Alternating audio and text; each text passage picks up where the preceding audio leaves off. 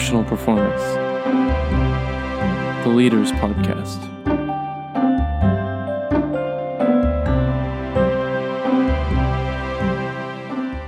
This podcast is an introduction to the 10 essential elements to achieve an exceptional performance culture. Episode by episode, we break down five elements in planning the what, and five elements in leadership the how, by having experts share their experience, knowledge, and expertise in realizing these essential elements. In our first five episodes, the what, or the planning elements, were explored. They can be revisited at productiveleadership.com. The how, or the leadership elements, are explored in our last five episodes. Episode 6, we take a look at leading performance, accountability, and communication. Next, in episode 7, we explore culture, first by defining the desired operating culture, then in episode 8 by measuring the current culture, episode 9, leading the desired culture, and finally, in episode 10, embedding the desired culture, the last podcast in this series. Today, I'm sitting down for episode 7, where Rob and I discuss defining the exceptional performance culture.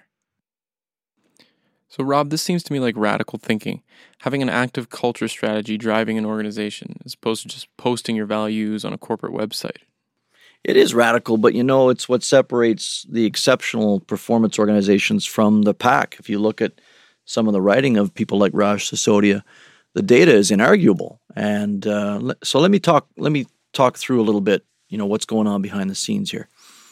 You know, up until recently, uh, most of the high performing organizations, all they had to do was just have a, a profound culture or a stated culture, and uh, they were they're already separating themselves from the pack. But today, in this more competitive landscape post recession, what you see is um, a very disciplined approach to a culture strategy, a very active approach.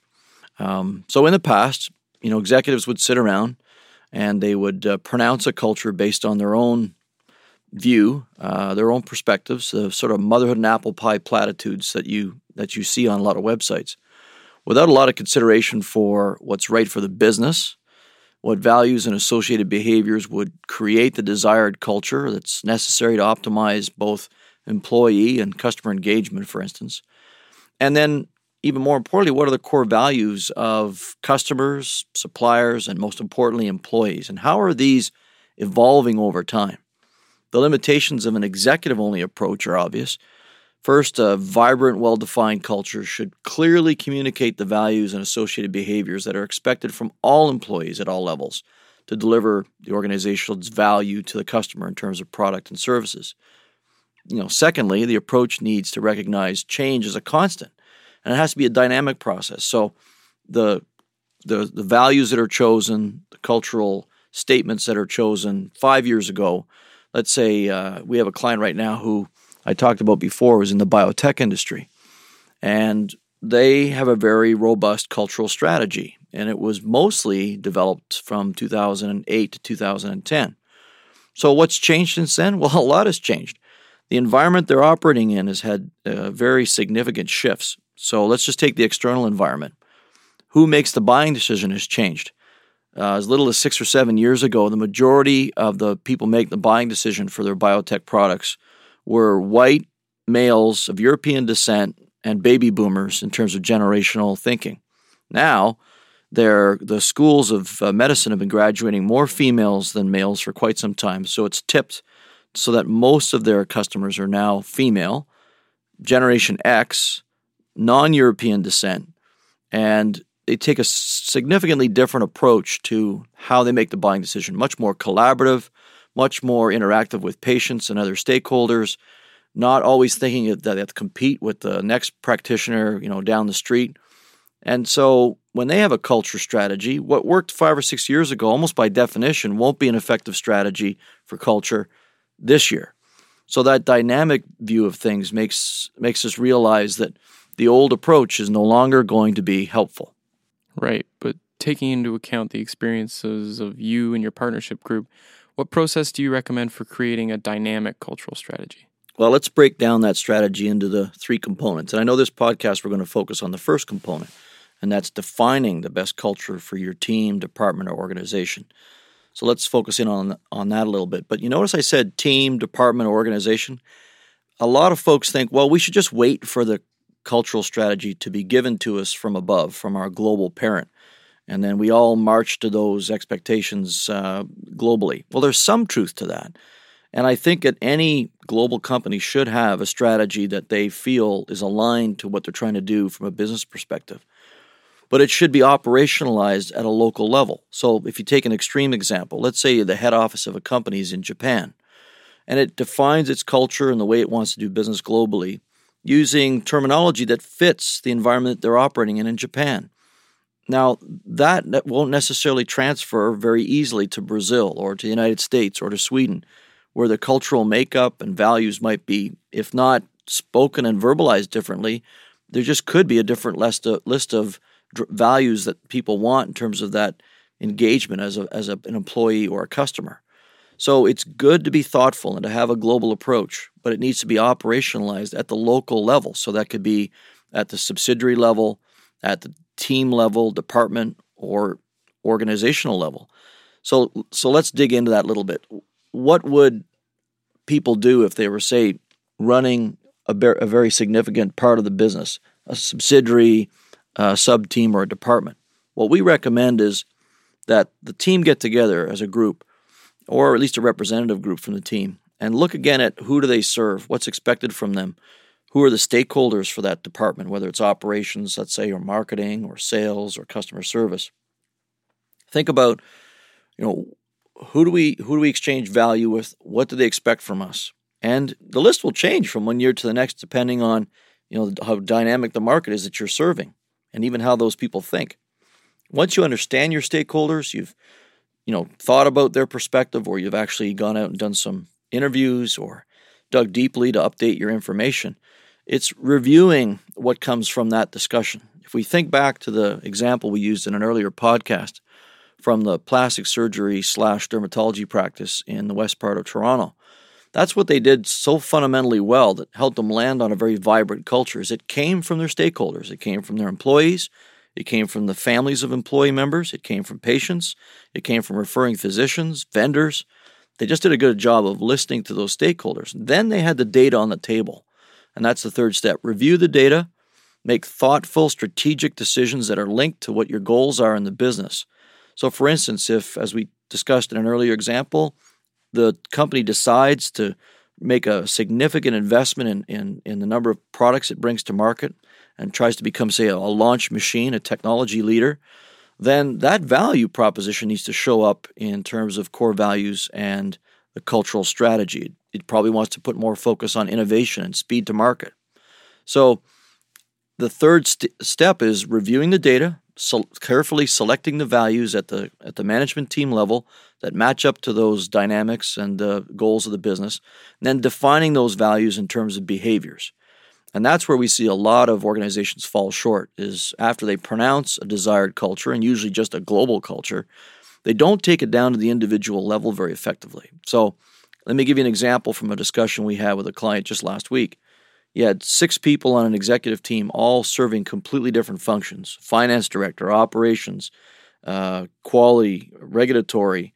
Of course, there was a general manager and a head of commercial. Now, they decided that innovation and risk, appropriate what they call it, calculated risk, were two really important values. Now, when we asked them to define the behavior that would be appropriate at each, at the executive level in each of their, their roles, of course, the level of risk they were comfortable the finance director should take in his or her role is completely different to the level of risk and the behaviors that would be associated with the proper leadership activity from the head of sales and marketing or commercial. So, identifying the supporting behaviors. How does each person potentially contribute to or contaminate the desired culture? And letting that individual speak with intelligence from their role as to how they can contribute or contaminate and get buy in and support from all team members. That's really important if you're going to have a set of values and behaviors that is your culture strategy that people buy into. It's no different than your business strategy uh, on a on a strategy, marketing, and sales perspective, for instance. That's uh, that's what we see as best practices in this economy, as competitive as it's as it's become. Can you share an example or two of an organization that's defined and lived its values? Yeah, there's a couple that come to mind that are real life examples of balancing sort of a global expectation or cultural strategy above with the reality of operating something at the sub team level. So let's go to a, a, political example, if you will.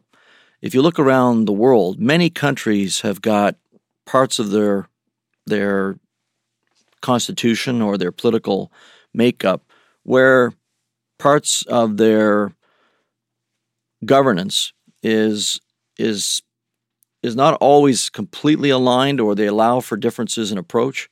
Um, in Spain, the Catalans, in you, if you look at North America within, say, Canada, you've got uh, Quebec and sometimes Western Canada that have slightly different views of the world.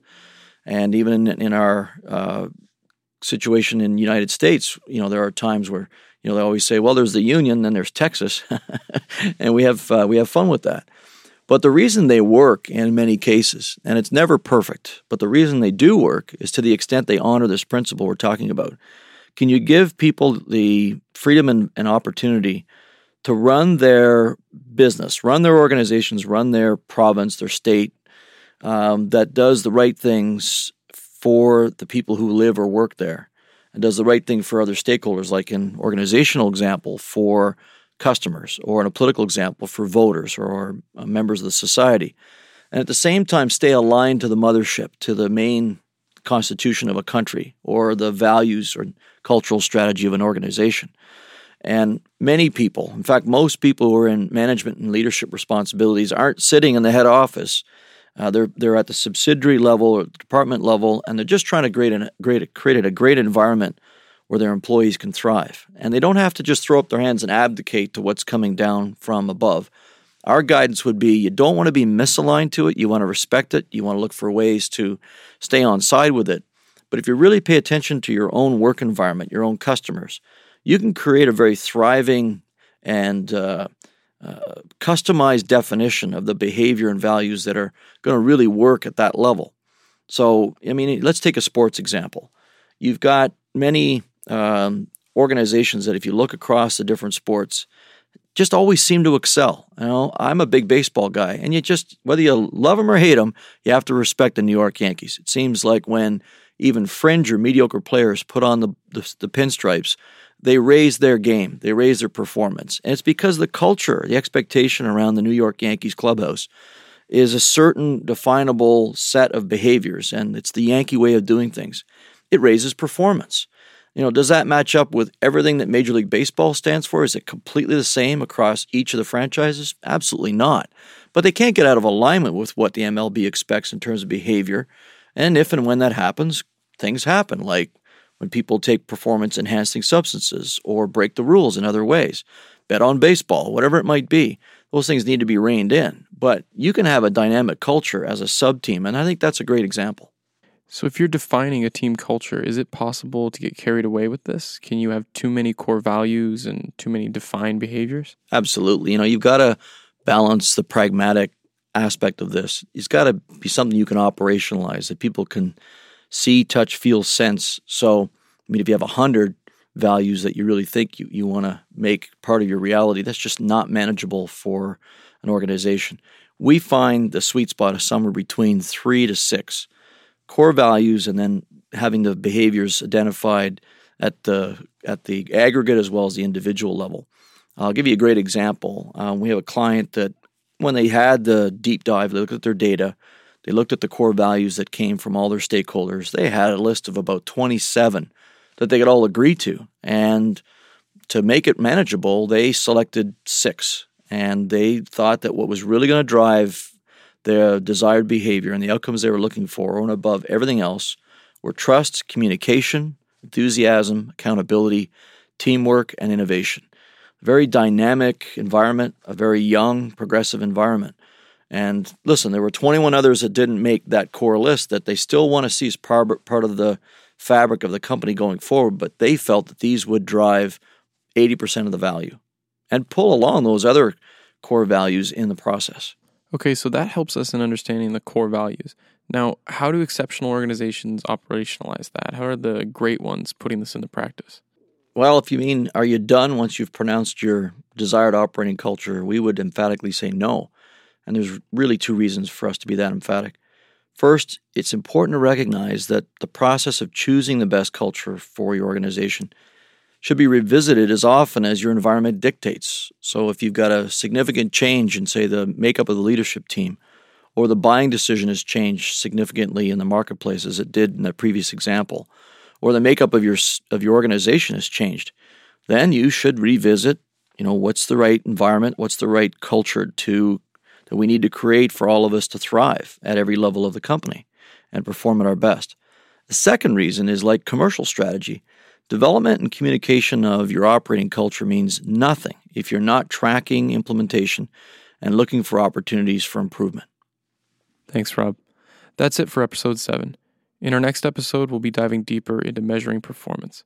We'll be lucky enough to have Dr. David Jamieson, Chief Scientific Officer at Environics, joining us in studio to give us a more thorough understanding of the science behind working on culture in an organization.